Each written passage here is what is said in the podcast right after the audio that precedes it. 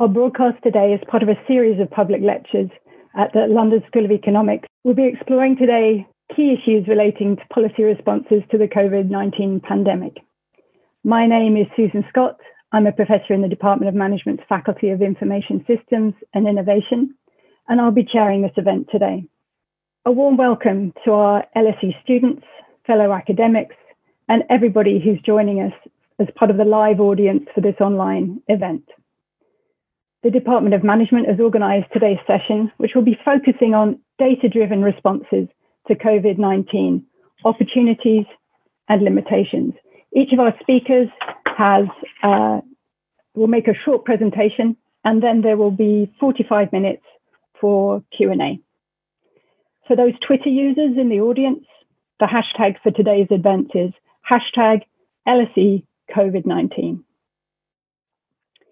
The online event will be recorded and technical gremlins willing will be posted with other podcasts in the series on the LSE player, which you can find on our website. As usual, there will be a, uh, an opportunity for you to put your questions to the panelists. So to submit your questions, please use the Q&A feature at the bottom of the screen. Questions will be submitted to myself, and I'll pose as many as possible to the speakers. When you pose a question, please do let us know your name, your affiliation, and we're particularly keen to hear from our students and our alumni and incoming students. So please let us know if you are uh, a part of our bigger LSE community. With many activities moving online, there's growing pressure to implement a range of data-driven responses as solutions to various COVID-19 concerns. These include contact tracing to address the spread of the disease and the use of AI in the dashboards that allocate health resources to identify and support vulnerable individuals. If global problems require global solutions, what will be the role of data-driven digital innovations in developing a global approach to the pandemic? At a time when faith in politicians is being stretched, we are being asked to put our trust in science and data. What priority should data driven technologies play within the policies that we're formulating? And post pandemic, will data driven technologies assume a more prominent role in policy and practice going forward? What will happen to our data? Data driven solutions have been proposed but raise many issues. We have a fine group of panelists, all from the LSE today, who will review the opportunities and limitations of data driven responses to COVID 19 from a legal, societal, and technical perspective, highlighting the risks of exclusion and discrimination that can arise. We have Seeta Pena Gangadharan, an assistant professor in the Department of Media and Communications. Welcome, Seeta. We have Dr. Orla Lynskey, associate professor in the Department of Law. Dr. Alison Powell joins us from the Department of Media and Communication, and my colleague, Dr. Edgar Whitley, associate professor and reader of information systems in the Department of Management's Information Systems and Innovation faculty. I'm going to invite Orla to begin first. Uh, please, Orla, thank you. Great, many thanks, Susan. So, um, as the chair has already indicated, um, I'm a lawyer, and so I'm looking at the issue of data driven responses to COVID 19 from a legal perspective, and in particular from a, a fundamental rights perspective. And at the outset, um, one thing to note is that um, unlike um, other areas or other disciplines, when we think of law, thinking of a global response becomes quite diff- difficult, a kind of a unique legal response across the world, because many of the legal frameworks that we're considering are either regional or domestic legal frameworks. And so, for my contribution today, I want to think about um, data driven responses to COVID 19 in light of the European human rights framework. So, that's the European Convention on Human Rights and also the EU's General Data Protection Regulation, the GDPR. And so, just to begin with, I guess it is tried to say that um, the responses of governments to COVID 19 have involved significant limitations to or um, total derogations from many of our fundamental rights. Um, it's a deprivation of liberty to be in lockdown. We've seen serious restrictions on freedom of association, freedom of religion, um, and, and many other rights. However, when we think of data driven responses, I think three particular rights are um, specifically engaged, and these are data protection, privacy, and non discrimination or equality. So, colleagues later are going to talk more, speak more to the discriminatory aspects or potential discriminatory aspects of data driven responses. So, I'm going to focus more on privacy and data protection. And in particular, in the context of contact tracing, which has been the major um, data driven response to COVID 19 so far. And so, here I think as a starting point, it's necessary to note that these rights, data protection and privacy, are not absolute. Um, the, the texts of international legal frameworks recognize that derogation is possible and limitations to these rights are possible when they seek to achieve um, suitable or um, legitimate objectives and they don't go beyond what is necessary to do that. And so, um, contact tracing per se is not incompatible with privacy or the right to data protection. However, where um, the rollout of contact tracing applications or test and trace in a manual context becomes more contentious is with regard to the safeguards that are put in place in order to protect individual rights to the extent possible while still obtaining the public health benefits of contact tracing. And today, just to kick things off, I want to highlight three dimensions of these safeguards that have proven to be particularly contentious. So we might say that contact tracing might be permissible, it might find a legal basis where there is consent from those who are engaging um, with contact tracing as an application, for instance, or on the basis of public health. So states can invoke a general public health clause to justify contact tracing. However, in so doing, in order to be compatible with fundamental rights, the measures taken need to be necessary in order to achieve the public health objective. And here, even within Europe, um, from the Council of Europe, which is responsible for the European Convention of Human Rights, and the European Union, we see that European courts differ as to how that necessity standard should be interpreted. So, the European Court of Justice typically indicates that a measure has to be strictly necessary in order to achieve the stated objective, whereas the Council of Europe gives member states or signatory states a little bit more wiggle room. So the measure has to be somewhat more than useful, somewhat less than indispensable. But for both, what is clear is that in order for a measure not to go beyond what is necessary, safeguards have to be um, clear and precise, and um, they have to be provided for by law. Which brings me to the second issue, which is the potential need for legislation as a, as a legal footing for contact tracing. And here I mean whether manual contact tracing or um, digital contact tracing via an app. And this has been something that's been particularly contentious in the UK. Um, those who are um, opposed to introducing legislation, that would include the Health Secretary Matt Hancock, would say that the existing data protection framework provides suitable safeguards for individual rights and liberties. However, I think the counter argument, and one that I personally would propose, is that the existing framework sets out very broadly worded, flexible principles that require specification in a given context. So, just to give one example at the moment, if we think of something like storage limitation, so that's the idea that when you process somebody's personal information, you um, only store that information for as long as is necessary to achieve, achieve the stated objective, and you anonymize that data as soon as possible. Well, here, if we look at the NHSX contact tracing app's data protection impact assessment, um, the, the quantity or the period of time for which data can be retained is not specified at all. And if we look at the privacy notice that accompanies um, manual contact tracing in the UK, which has been rolled out this morning, we see that data will be retained for 20 years where an individual reports symptoms to um, the NHS. This begs a significant question about whether data retention for that period of time is necessary to achieve the stated objectives. And so you can see how legislation fleshing out how these principles apply in a practical context is desirable. It provides legal certainty to those who are um, complying and um, engaging in uh, engaging with contract tracing um, mechanisms and um, it ensures and specifies those flexible kind of GDPR principles.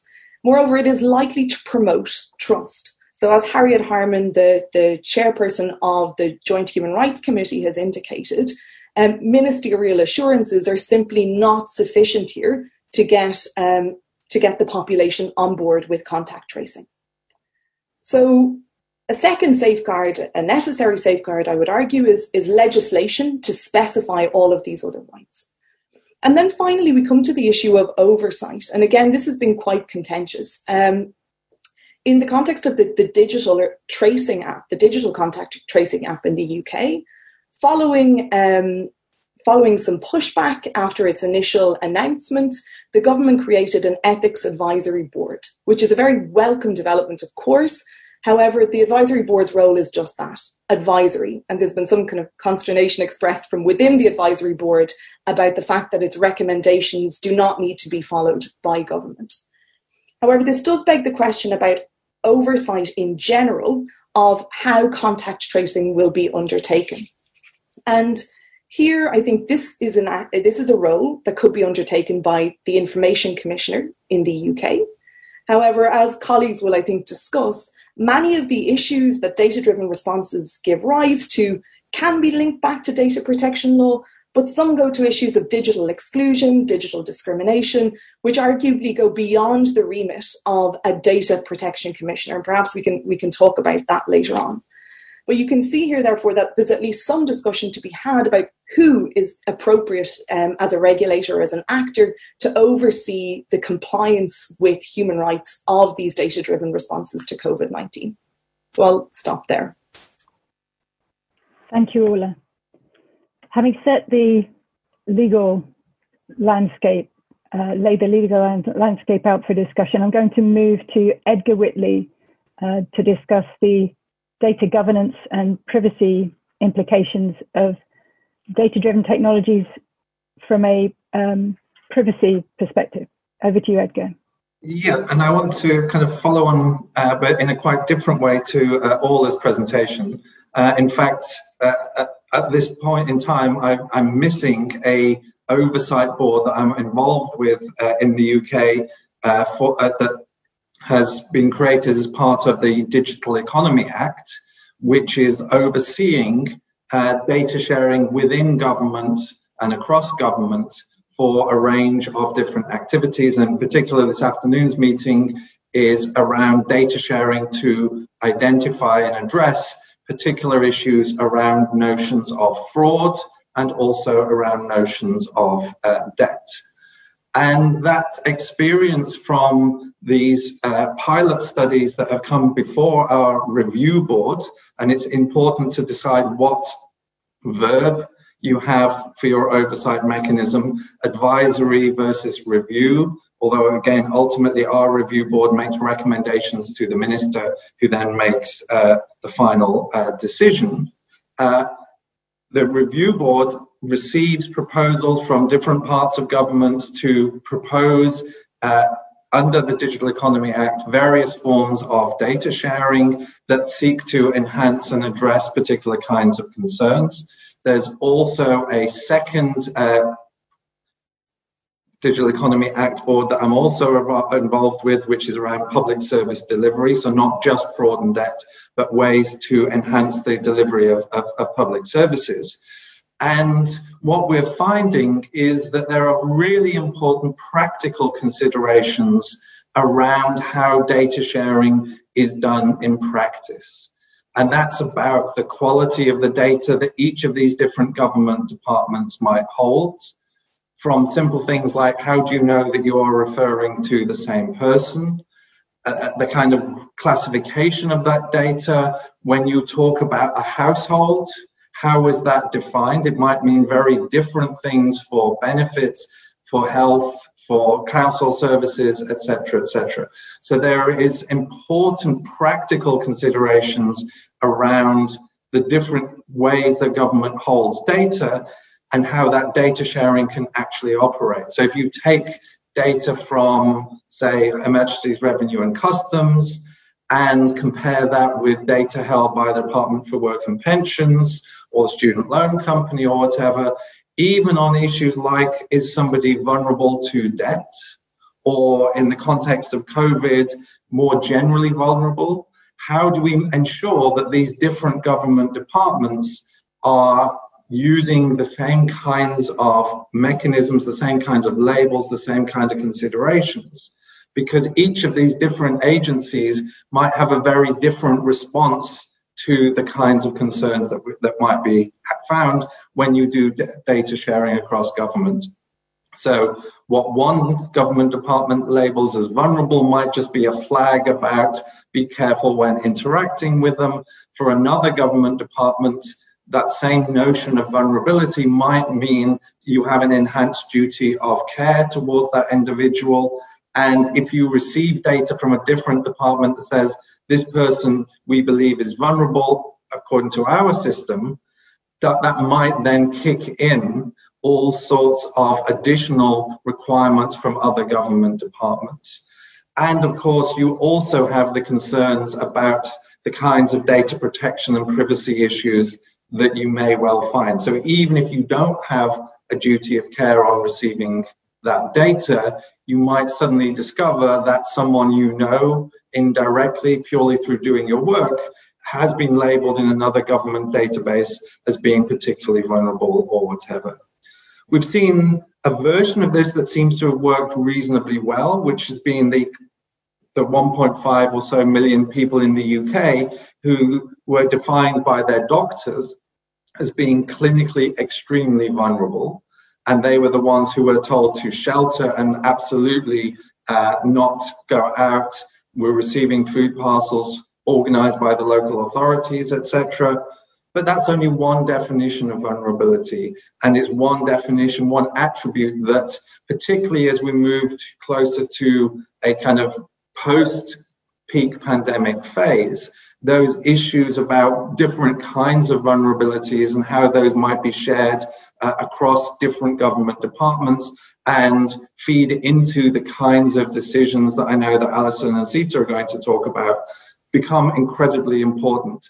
And that data is not always of the best quality because historically we've not needed to rely on it too much or we've relied on the fact that we didn't have legal uh, opportunities to do data sharing that easily. So the fact that our data was not that clean, was a bit messy, was perhaps self-reported rather than checked, was much less of an issue. But if you start sharing data in order to address COVID type responses, then you start introducing all of these additional uh, problems. So there's a whole series of practical considerations that we need to be fully aware of rather than just believing that data is going to save us. And I'll stop at that point.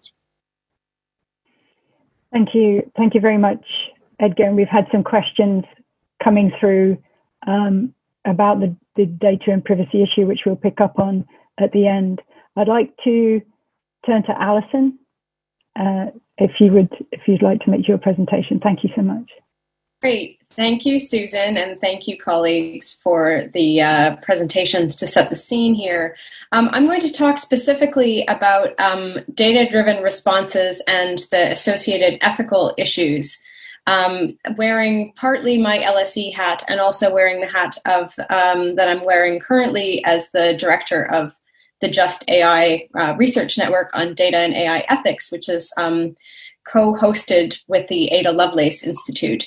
So I want to talk a bit about um, how data-driven responses are unfolding, and I want to talk about three different technologies and their uh, kind of um, socio-technical implications, including their ethical implications. Um, and these are contact tracing, immunity certification, and the production of data based dashboards. And what's interesting about all three of these technologies is that um, these are all structured around using data to respond to uh, expanding um, infection and to reduce infection. So they're all driven in certain ways by um, using data to respond to something that we can only see through data, which is, of course, the spread of COVID 19. So this is a really interesting kind of data paradox because we have a uh, we have the first data driven pandemic in a sense. We can't tell how quickly COVID 19 is spreading across an entire population without having quite a lot of data about how it's spreading. And we also can't have any notion of how we are going to respond without having quite a lot of data. And so this is why um, these kinds of technologies of contact tracing, immunity certification, and um, and the creation of dashboards have become so important because they all respond to the idea of what is that what is measured is managed. Because decision making and risk are now prospective and predictive, uh, all of these decisions are made on what data is collected. So, in the case of contact tracing, what data is collected is data about um, the positive uh, a positive test response, um, which is meant to indicate an infection with COVID 19, and the proximity of a person to another person. Uh, and we can see that contact tracing apps have now been developed and are being tested in many different locations. Um, and contact tracing apps only measure these two things. Contact tracing itself is a, a knowledge practice that is far more complex than the, uh, the um, collection of these two different kinds of data that occurs in a contact tracing app. And so, this is, first of all, this is uh, an interesting um, aspect in and of itself. Um, the second data-driven uh, technology response is, is the um, idea of an immunity certification. An immunity certification would combine uh, data on someone's antibody test results and potentially some other demographic information about that person. And once again, uh, immunity certification, this kind of uh, collection of data, is not in itself problematic. Uh, it's the context into which this um, data, the, these data-driven technologies is introduced. So let's imagine that we have uh, an, something like um, what uh, what was discussed several months ago, an immunity passport. This sounds really quite sexy. Like let's have an immunity passport, like an actual passport. It has uh, information about the person's uh, health status. It has information about uh, that verifies their identity. How is this going to be used? Is it going to be required to cross a border? Is it going to be required to go to work? As soon as we start thinking about this, we start thinking about the potential unintended consequences of such uh, a, a data driven technology. What does it mean to say that one is immune to a disease? Would an antibody test suffice? Well, that depends on the validity of the antibody test. These are pieces of data that are taken out of context and put in another context. And that creates a risk because of this non comparison of different data sets we know already the different data sets that exist within the public sector are uh, difficult to compare. And these are this um, problem is even more acute when you're looking at comparing data like the result of an antibody test, which has a very specific um, meaning within the medical community and potentially a very different meaning to um, an employer of someone who uh, the employer desperately wants to have back to work, um, and the person um, is concerned about their risk to themselves and to others. And the third uh, technology I wanted to talk about is one that hasn't actually been covered as much in the news, which is the creation of um, dashboards for decision making uh, at often regional or state level aggregating all kinds of information, not only about things like um, antibody test results, um, infection test results, and infections themselves, but also information about things like the amount of uh, personal protective equipment held in any hospital stockpile, the number of doctors, nurses, or other healthcare workers who are on staff in a particular location, and the relative locations of need of different kinds for, for different kinds of labor in different parts of a country. I'm mentioning this because all of these data driven responses are some in some ways integrating different kinds of data from many different locations together into technologies that appear to be seamless but that that conceal a number of relationships between for example the state and large technology companies um, and have very confu- very um, opaque aspects to the to their manage the management of their data. So we now know that there have been a number of um, contracts, including contracts for um, NHSX work, that have been awarded under legislation that suspends the normal contracting regimes um, that usually apply to technologies contracting to the government. We know that Palantir, who is associated with the Cambridge Analytica scandal, is one of the companies that's investing in uh, dashboarding um, on behalf of the uh, NHS.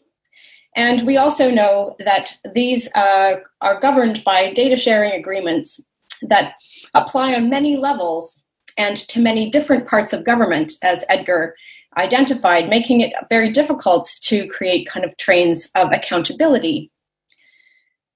So, the story of the data driven responses then is a story of a kind of apparent solution that we can appeal to because um, technological sol- solutions look like they will be straightforward and they will um, apply equally to everyone. But there's differential risk and potential for harm depending on how one appears in these different um, streams of data. So even when we are thinking about um, the, uh, the, the kinds of data that's that's uh, collected and acted on to make predictions or to solve problems um, in these three different areas, there's a number of different kinds of data that's left out. So, for example, it's very difficult to um, uh, identify the differential risk of people from different ethnic backgrounds in terms of their risk of infection. Uh, we know that many more Black and ethnic minority doctors, for example, have died of COVID 19 than doctors from other ethnic backgrounds. We also know that some of the other consequences of our current situation are not very well measured in the data that's used to develop these kinds of um, data driven responses. So, for example, lockdown has created spikes in domestic violence, and economic harms seem to be accruing more frequently to women who have been furloughed more often and who perform more unpaid work at home and of course, policing of lockdown measures um, has has been suggested to be much harsher against Black and minority ethnic uh, ethnic communities.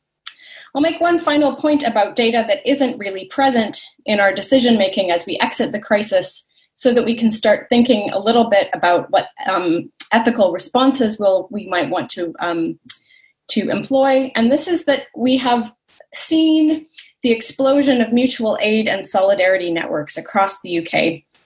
And what's very interesting about these is that there's really not very much data about how these operate, even though they are sites of extraordinary um, commitment and engagement between local communities um, and people that they serve. And in fact, um, we, we do know that there's quite a lot of information sharing between local councils, third sector organizations, and mutual aid organizations, which are all organized online. But this is a, an enormous data gap. Um, and partly this is because this is not data that is collected using the platforms that are already in the kind of corporate and state space. So the kinds of data that Edgar was talking about are now going to be used for crisis response, but in fact, the crisis response has come from elsewhere in areas that we don't know very much about. So I just want to give a couple of points um, of consideration from a kind of um, ethics perspective, and, and, my ethics perspective is a very practical one. Um, and this is that ethical reflection in the age of um, technology driven response concerns both appearance and disappearance within technical decision making models. And, dis- and the, a disappearance from the data should not remo- mean the removal of rights, um, because this uh, current and and also disappearance from data currently compounds injustice. Edgar talked about the um, clinically vulnerable list.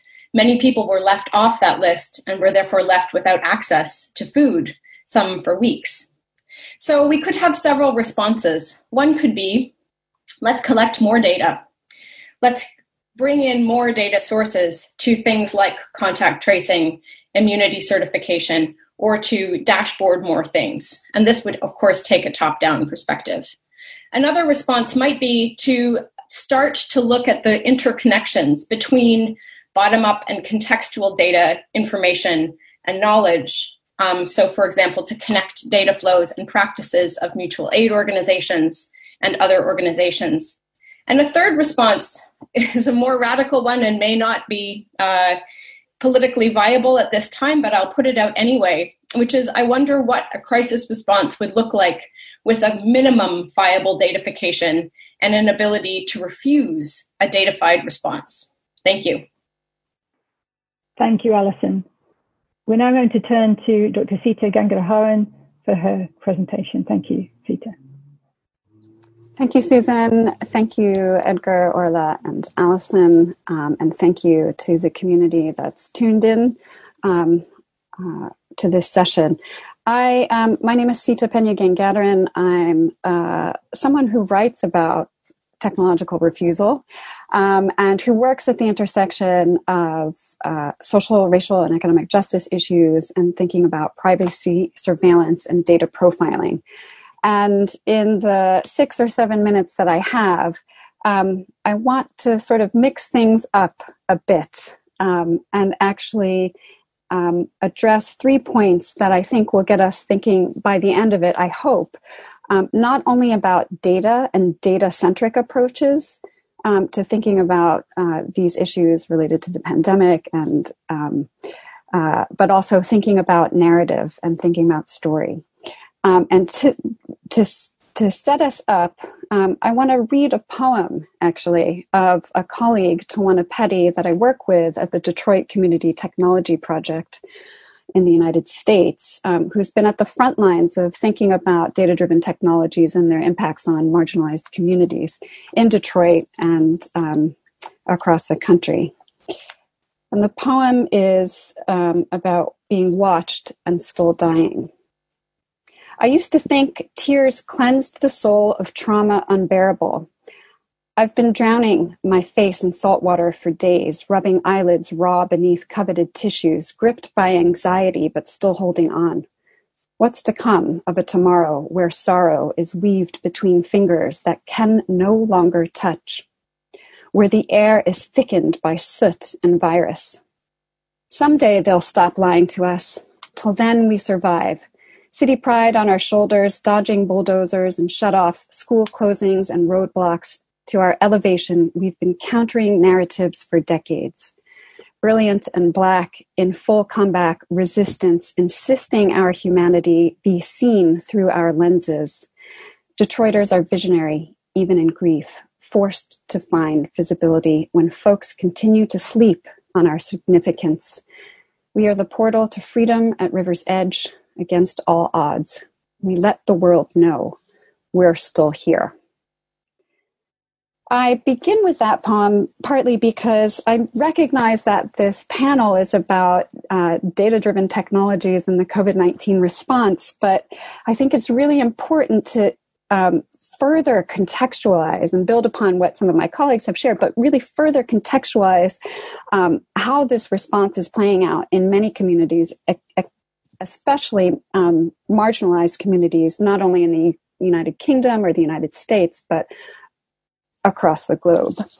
Um, and the three points that I want to make, I think, partly address some of the intersectionality and context sensitization that Alison Powell um, just raised.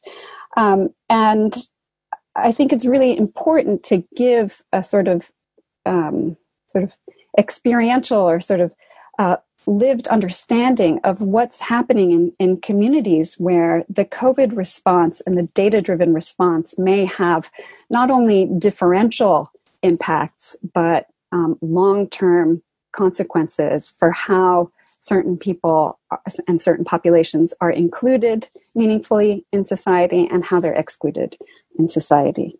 So, the first point that I want to make is that we um, have very clearly entered into a state of hyper surveillance, not just by the state, but also private actors. And in keeping with histories of oppression, this is going to hit marginalized communities, um, racial and ethnic minority communities, the hardest.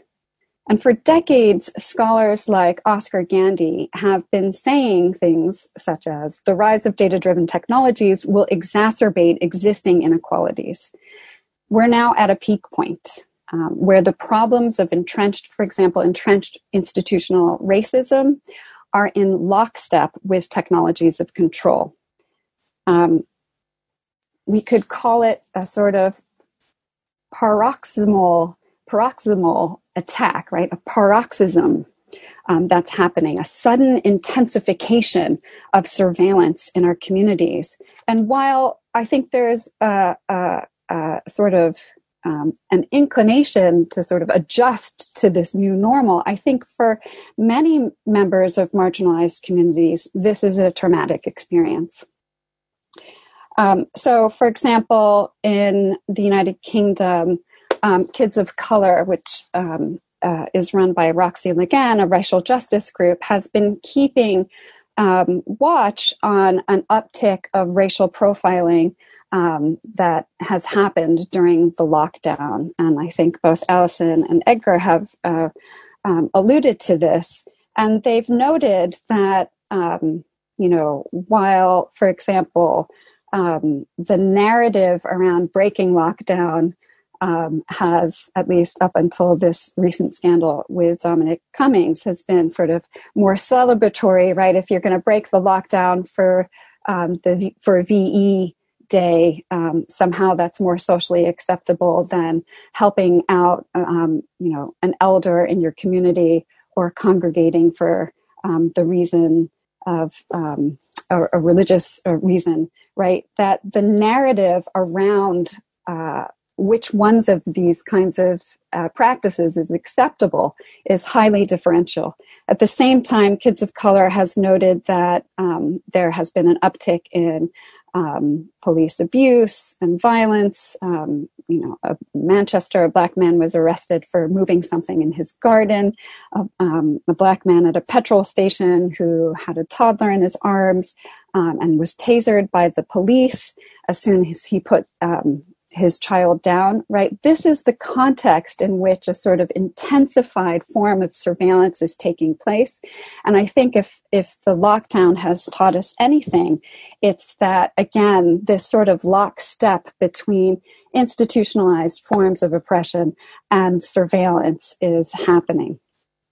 Now, I think this brings um, me to a second point, which is uh, which I think my colleagues have addressed as well, uh, which is when we turn to data-driven technologies for solutions, right? When we rely on modeling, we when we rely on sort of these predictive models, um, uh, we are entrenching the power of private actors that sustain and support these technologies and the infrastructures to which they belong. And doing so fundamentally re renders the very terms of democracy and democratic institutions. Once you're collaborating with Apple and Google or other companies at the scale that you are, right, that in, um, means that there is a different sense of accountability that, um, or the terms of accountability have changed. And this refers to, I think, what um, colleagues in the Netherlands and in Canada, um, Roel Dobbe, Seda Gürses, and Martha Poon have referred to as the, the problems and the powers of computational infrastructure. Um, so I'm deeply concerned with how quickly we seem to have accepted a society that um, in which almost everything we do will have to be technologically mediated. And I worry that um, the the sort of propping up of this meta infrastructure that is now indispensable and inextricable from democratic institutions that govern us that that states have become more accountable to them than the other way around um, and just to give you uh, a sense of um, this idea of computational infrastructures, Dobbe, Gürses, and Poon write that we're seeing a rise of categorically distinct type of infrastructure, something that is replacing what we used to think of as information and communication technologies, but is different. This second category of infrastructure, i.e., computational infrastructure, can be deployed onto common infrastructures to automate and augment workflows and management. So I concur with these authors and argue that the power of computational infrastructure um, is one that subverts the very principles of public infrastructure, common good, and collective welfare. When you're a trillion dollar company, you don't really have to worry about those things when maintaining market dominance is a priority. Now, to the third point, and really quickly, and I, I hope we have more time to discuss this. Um, as Alison brought up um, in terms of solidarity, um, and in my own writing on technological refusal, I think given the terms and conditions have changed in a datafied society, um, that we are going to absolutely see more and more um, ways in which communities, collectivities, groups are rethinking and reinventing collective action and civil disobedience, for example, to data driven responses. Um, and that is already happening on a small scale. Alison mentioned uh, mutual aid societies, but I think specifically in relation to some of the problems that I've identified, right, racial profiling or discriminatory racial profiling, there have been attempts. Again, um, Kids of Color in the UK has, um, as have many other civil society organizations, um, across Europe have been thinking about how do we document, say, the disparate uh, amount of um, fines that have uh, been given out to members of uh, Black and minority ethnic populations, right? How do we document that? How do we capture that? How do we create bodies of evidence that actually demonstrate the incompleteness of the data driven technologies or the technologies of surveillance that are put into place that are meant to, for example, keep us healthy.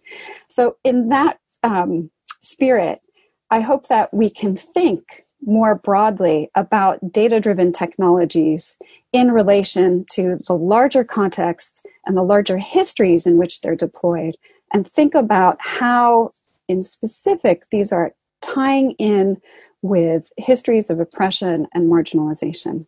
Thank you. Thank you very much, uh, Seeta, for uh, that impassioned uh, presentation in which you remind us that we are talking about data driven technicians in a context of suffering, of global suffering, and uh, that, that, this is not a suffering that's being borne uh, with equity, that it is impacting some uh, communities and individuals uh, more than others, and that that's something we should be very cognizant of in our in our discussion, in our comments, in our reflections uh, of this issue. So thank you very much. We've had a, number of questions uh, flowing in. Let me um, thank the speakers and now ask them to respond to those questions. Uh, I'm clustering them in the following ways. We've had questions about how the rights of individuals should be put to one side to protect the many, um, which you know many of those who are grieving and want to to stop uh, the dying uh, will feel very very strongly about. We've had questions about best practice and the role of organizations in ensuring effective global practice and technopolitics. Uh, touched on this, and, and it's something that I think we need to return to technopolitics and the concentration of data markets, as well as the dependence, our dependence on the infrastructures. And a question um, that was put to all the panelists that will um, will will move to after I've read out some of the questions about whether you would use the app.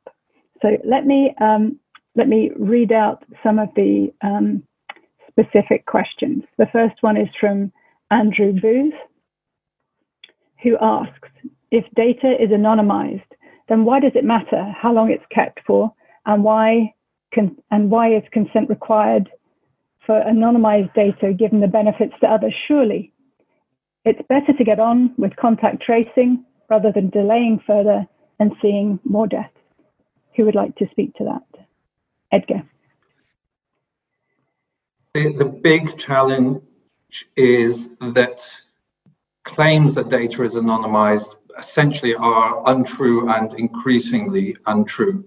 You may remove the identifiers from particular data sets, but uh, increasingly when you combine it with multiple other data sets, it's always, or it's increasingly uh, likely that you will be able to re-identify uh, the individual. So as a starting point saying, oh, it's going to be anonymized and therefore it's going to be fine.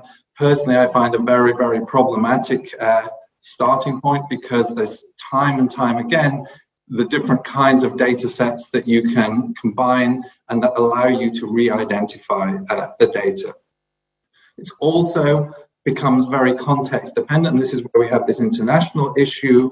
Some versions of contact tracing are trying to be relatively uh, anonymous uh, because it is just the data going off to a server of the devices that are being nearby.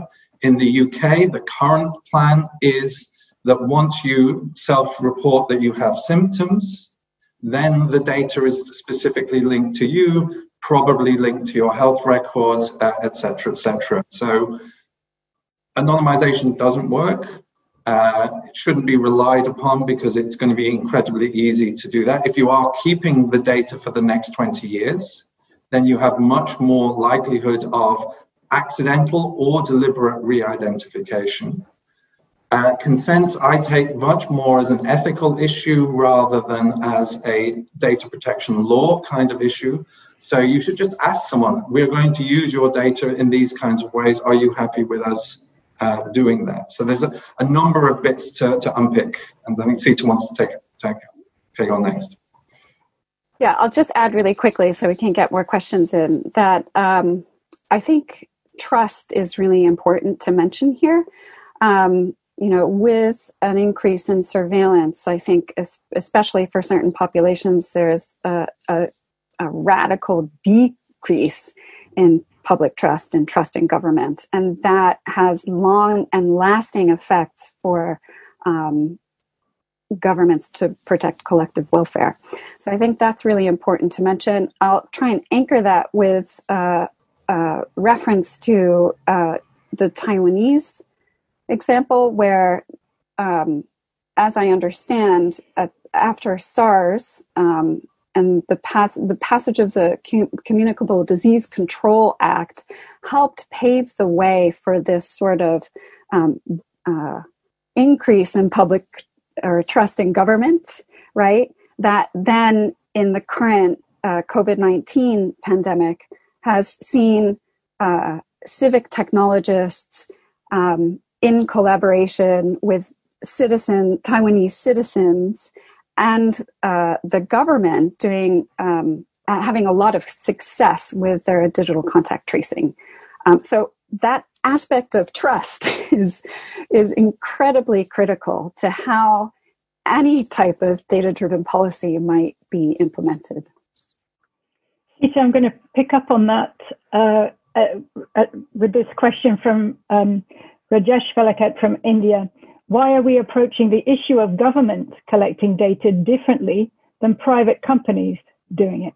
Location tracing is admittedly done by Google and many other digital companies, especially when there's a greater public good in contact tracing. Always public benefit should override individual rights. Did you want to follow up? I mean, I, can, I agree with that, right? I think there is a real danger that um, technology companies, you know, they, they might, um, and I'm sure that Orla can speak to this in greater detail, but right, that there's certainly a concern that private actors will um, um, make it a challenge, for example, for governments to use and analyze data in the ways that they think will serve pub- the public um, interest or collective welfare. And um, I, I, don't know if tech companies actually have um, created the conditions for us to trust them thus far. So I'm not sure why we would trust them moving forward. Okay, okay. Alison, did you want to come in on that, or shall I give you another question? Yeah, I was just going to follow up on that, and I was going to say that um, in the current situation in the UK, uh, in in regards to um, the three technologies I talked about, um, one of the things that's a characteristic of all of them is that they all um, rest upon a very large integration of both government and corporate data collection. And this is a this is an issue because the channels of accountability are beginning to collapse. And the channels of accountability that we would use to um, make uh, governments uh, accountable to the data that they collect about their citizens don't apply to their commercial partners. Um, and as I said, you know, many of the data sharing agreements, uh, even the ones that I was able to locate that relate to these three technologies, are multi-layered, very opaque, and have, in some cases, uh, very vague end dates. So this is an increasing concern because it suggests that there's some ceding of the territory from government actors to commercial actors. And as Seeta says, uh, there's very little Im- indication that we should trust these actors because we have to remember that their business model.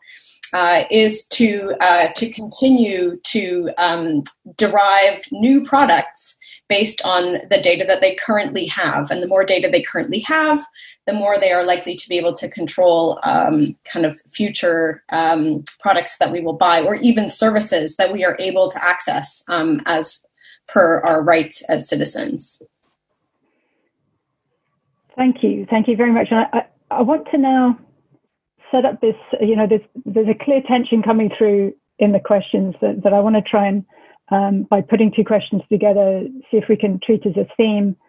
The first question is from Simon Rushton, who says, We talk about rights of association, religion, and movement. However, it seems to me pointed uh, that the right to life and health, for example, not getting infected by someone and dying, surely trumps those other rights. The example that he gives is uh, driving while drunk, which used to be considered a right and uh, you were told just to use your common sense. In the 90s, we realized this was silly and uh, that we could stop people from dying and protect others. And he says, This is how democracies work rules to protect others from our bad decisions, and wants to know how the, uh, the panelists would like to respond to that. And I'd like to follow that up with a question from one of our alumni, uh, Simeon Duckworth, LSE alumni, welcome, who says, what has the COVID pandemic revealed about the impact of concentration in data markets? Have Google, Facebook, and Apple made too much or too little data available? What could they or we have done better? Orla, would you like to speak? I'll have a go. So, um, with regard to the first question, I, I, I think it's a false trade off um, to say that we can have the right to life and we can have public health or we can have other rights like privacy, freedom of association, freedom of religion. Um, and so, you know, in that example that was given, we might say the um, ability to drunk drive was certainly never a right. It was maybe something that wasn't sanctioned with the coercive power of the state, but it was never it was never enshrined in an international human rights instrument. It has never been legally recognised as a right. And so, we have recognised um, legally with international consensus that rights like privacy, data protection, freedom from discrimination um, merit protection. And so the aim here is to continue to protect these rights without hindering the kind of functionality of public health responses. And that means saying that certain technologies, from a legal perspective, and we might question whether or not the law goes far enough here, but from a legal perspective, they might be permissible provided they respect safeguards. So my gripe here is not um, with the, the use per se of various um, data-driven responses to COVID-19, although I completely take the point that, you know, bottom-up responses may be more effective, and that's a conversation that should be had. But rather from a legal perspective, I think the query is about ensuring that um, the measures that we are taking do actually just respect the law um, so that you don't retain data for longer than is necessary. And I completely concur with Edgar when it comes to you know the idea of um, you know if you've consented to personal data processing, is that sufficient to hold personal data indefinitely? Well, I would say not because the data might not be fully anonymized. And here, you know, if we look at the the privacy notice of the NHS, we see that there's no guarantee or no um, mention of anonymization in the in the privacy notice when it comes to data retained. Um, so that data should be anonymized as soon as possible, you know, once its utility for public health purposes has been served. And also consent here might be a bit of a, um, well, a bit of a false target insofar as as um, you know, other colleagues have explained very eloquently, data doesn't just relate to one individual; it can often relate to a community. So we need to be thinking of kind of collective forms of consent rather than one individual indicating that they would be happy to provide their data, irrespective of the fact that that data reveals um, information about others and also has gaps about other uh, other individuals and other communities. So. I think um, you know that would be my response in relation to the, the rights-based question. That this is a false trade-off. We should be seeking both. And then in relation, I think it's a great question around data concentration er, and uh, the concentration of power in data-driven markets. And I think here what um, the crisis reflects, um, and I think there'll be time for kind of further consideration of this down the line, but is the fact that governments find themselves strategically dependent on big tech. And I think Alison and Seeta both um, mentioned that in their presentations that the public private divide has completely um, fallen away here. And so that no longer makes sense, even from a public perspective, from a, a legal perspective, to speak of that public private divide.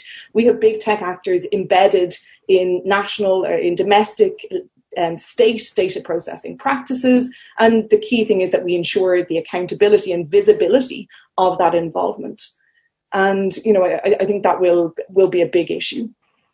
Thank you. Other comments? We have a question from Eldred Harrington, a senior research fellow of medicine at Queen Mary University of London. Thank you for your question. Where have you seen best practice in terms of data management, security, privacy, and duty of care, either here or internationally. So we've talked about, you know, some of the flow lines, some of the problems that we've observed, but where have where have the panelists seen what we might think of as, as best practice or better practice? Edgar. So one of the interesting uh, ones, in just in terms of contact tracing, was Australia, where they introduced the, the technology alongside a set of legislative instruments that kind of controlled and puts in place at least some of those kinds of uh, considerations that uh, Orla has been uh, talking about. I think uh, it's also not yet the case where we can definitively point to things that have worked well and things that have not worked so well. So we're seeing today that South Korea is suddenly seeing an increase in uh, infections again, and that has been for the last two or three weeks or two or three lifetimes ago, as it seems, uh, very much the place that seemed to have got a lot of that contact tracing, track and trace uh, right. And yet this pandemic seems to still be causing uh, further problems. So it's less a case of we've got definite, this is a great example that everybody should be following, and rather these seem like sensible things that people are doing and let's see how they work out because we've only been in this space for just over five months in total across the globe the idea that we have embed, embedded and implemented successful strategies that are definitely going to work for every single kind of response where whether it's a loss of public trust uh, in following the rules, a reevaluation of collective good versus individual need, or whatever it might be. I don't think we're at a position there where we can sensibly say this is definitely a model that everybody should be following. Alison. I mean, I agree with you, Edgar. I'm, I, I, I it's far too early for us to be, uh, to be in best practice mode for all of those things, which are very complex. However, I would just like to point at some historical learnings we might wish to take, um, because uh, one of the consequences of the um, lockdown was that it provided um, a potential opportunity for HIV transmission to be virtually eradicated in the UK. And actually, HIV um, as a public health issue um, developed quite a lot of expertise among public health um, uh, colleagues, including in contact tracing. And so it might be worth, again, as we sort of figure out how to address these various interrelated issues, to be thinking a little bit like outside of our current framework and look to places where people have been successful. Um, it was never imagined at the height of the um, HIV AIDS crisis in the late 80s and early 90s that we would ever be in a position where this disease was was uh, disease transmission was um, virtually completely stopped. Thank you. And continuing with this kind of role of um, uh, you know the kind of practices that we're observing and the role that policy can play, I'd like to pass on a question from Sudesna Mukherjee in the UK. It's been 20 years since the UK and Europe have had data protection laws. What about other countries where there's not clarity on sunsetting of the data collected? Can the UN agencies help in standardizing the data protection process? I guess that's one for me. um, so what, what we've seen over the past um, decade or so is that um, globally there's been a huge increase in the number of countries worldwide enacting data protection laws. So we have kind of over 100 data protection laws enacted nationally um, across the world. However, at international level, at UN level, data protection is an issue around which it's very hard to get consensus um, because you have states approaching um, surveillance and surveillance of their population in very different ways, but also because you have such differing attitudes towards freedom of expression and how freedom of expression relates to data protection and privacy. So, this is not necessarily an area where I would see the UN playing a particularly strong role. But it, this, that's not my area of expertise, I must say. Edgar, did you want to speak to the the different legislation in different countries or the different privacy regulations? Yeah, so, so I, I don't think that the UN is going to ride to the rescue of us, particularly with the US being particularly critical of large numbers of, of UN uh, agencies. So we're back to that broader uh, international politics as much as anything else. Um, but we certainly have uh, experiences and guidelines and best practice and lots of the debates that have gone on about how do you specify what what kind of sunset clauses, how do you oversee, etc. So if you are trying to introduce new forms of response, there is at least a good set of examples that can be drawn upon.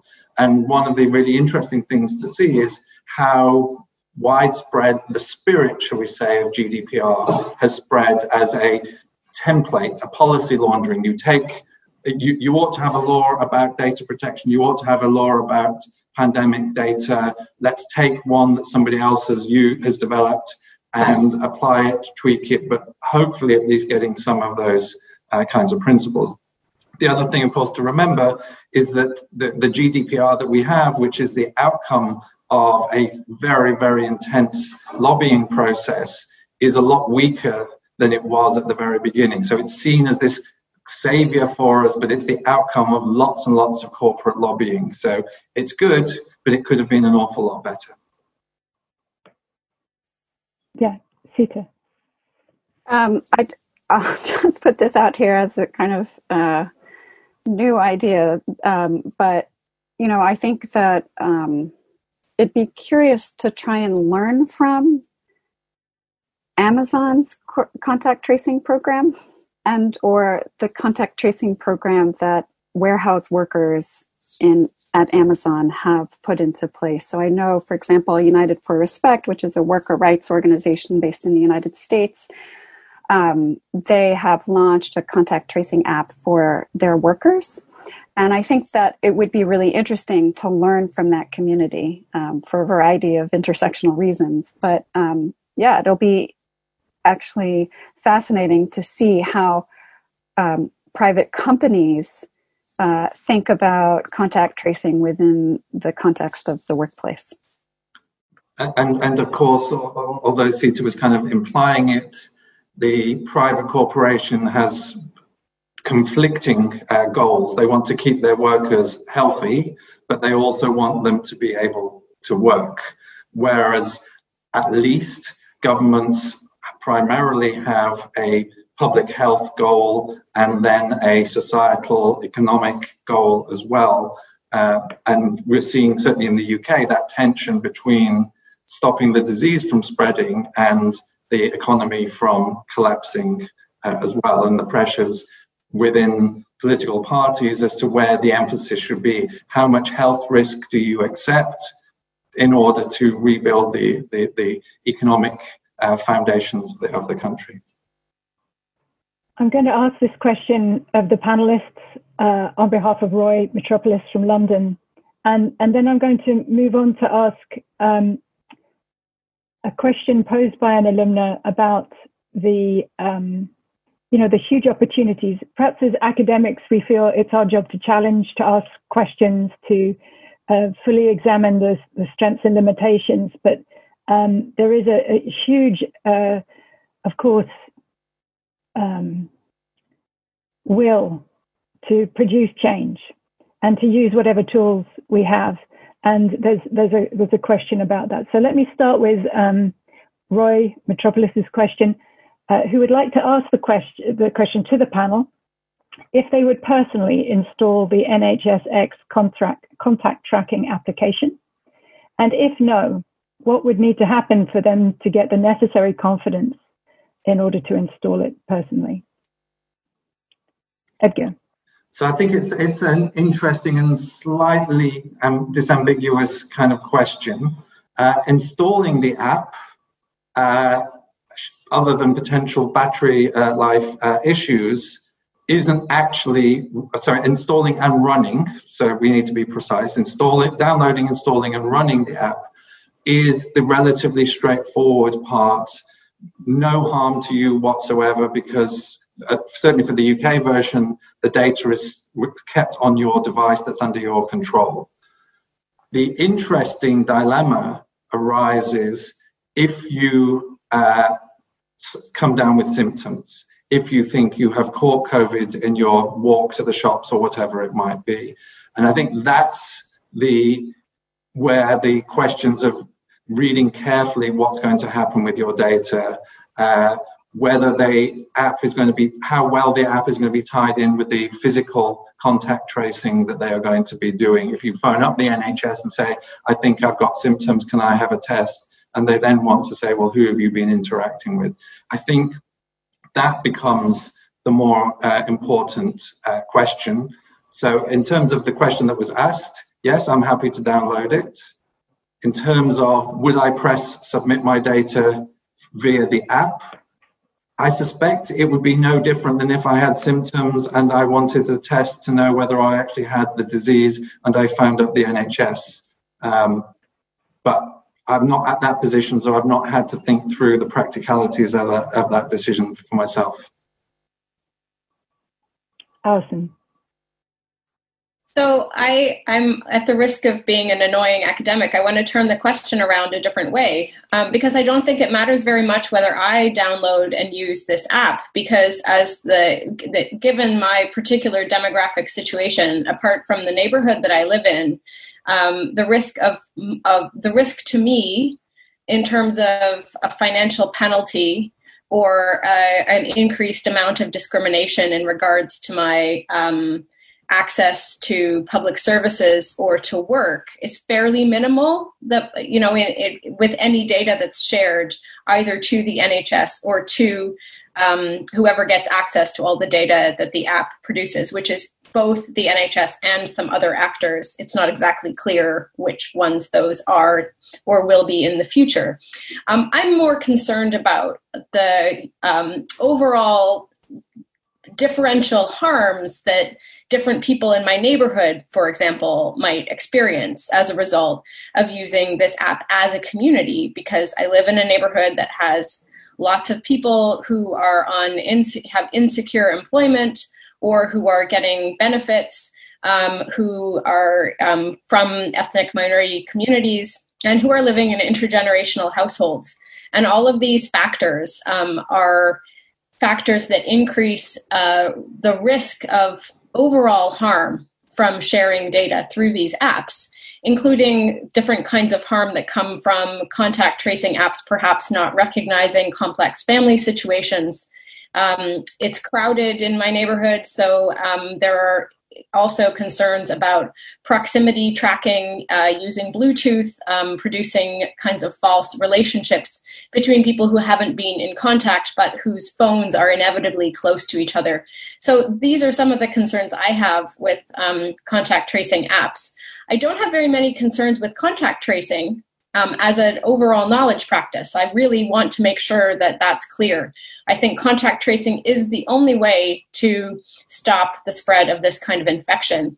But contact tracing does not require this kind of app. And there's a number of different information architectures and different knowledge practices that you can introduce to make contact tracing uh, account for the risks that I just identified. Seeta.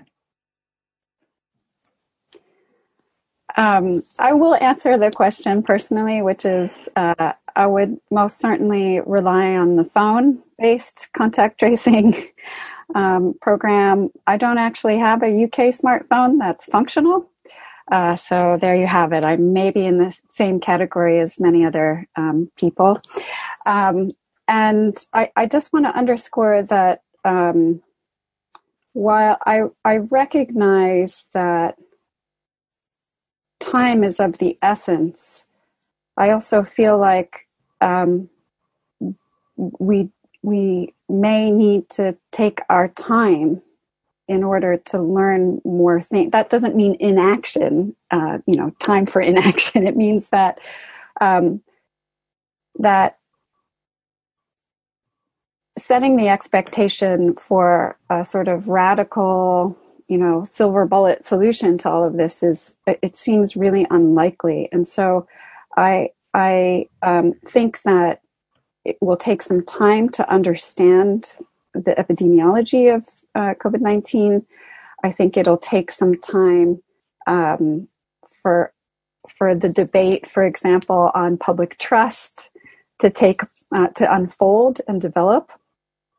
I think um, you know, there, there's, uh, while I have um, absolute faith in uh, the scientists that are on the front lines of doing the research, I know that they're under enormous pressures. So I am, I guess, personally happy to bide my time and then rely on the infrastructure that is being built to sort of, you know, track and trace um, and also to help people adjust to this new way of uh, social so uh, interacting and socializing.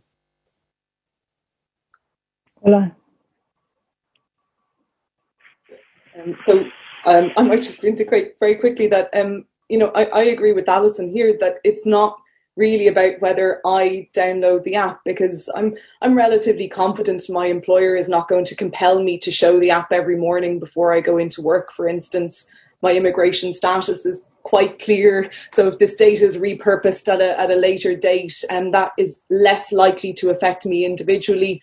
Um, so uh, for me, however, in order to fully support and endorse the app, I would love to see safeguards against that kind of compulsion um, enshrined in law and also the safeguards that individuals receive from, from data protection and privacy law um, specified in a legislative framework because that is i think the really the only kind of cast iron guarantee that we will get that this this data processing won't be kind of repurposed for for, for other uses down the line. Thank you. Uh, Seeta, please.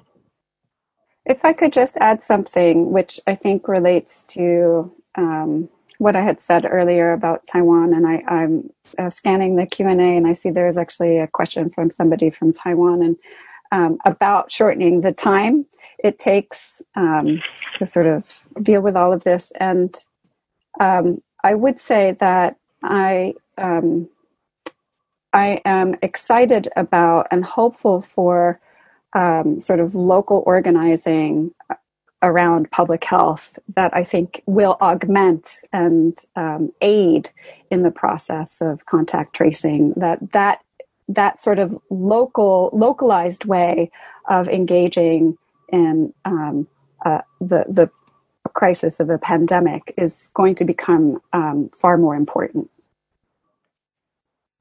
Thank you. Uh, thank you very much for that.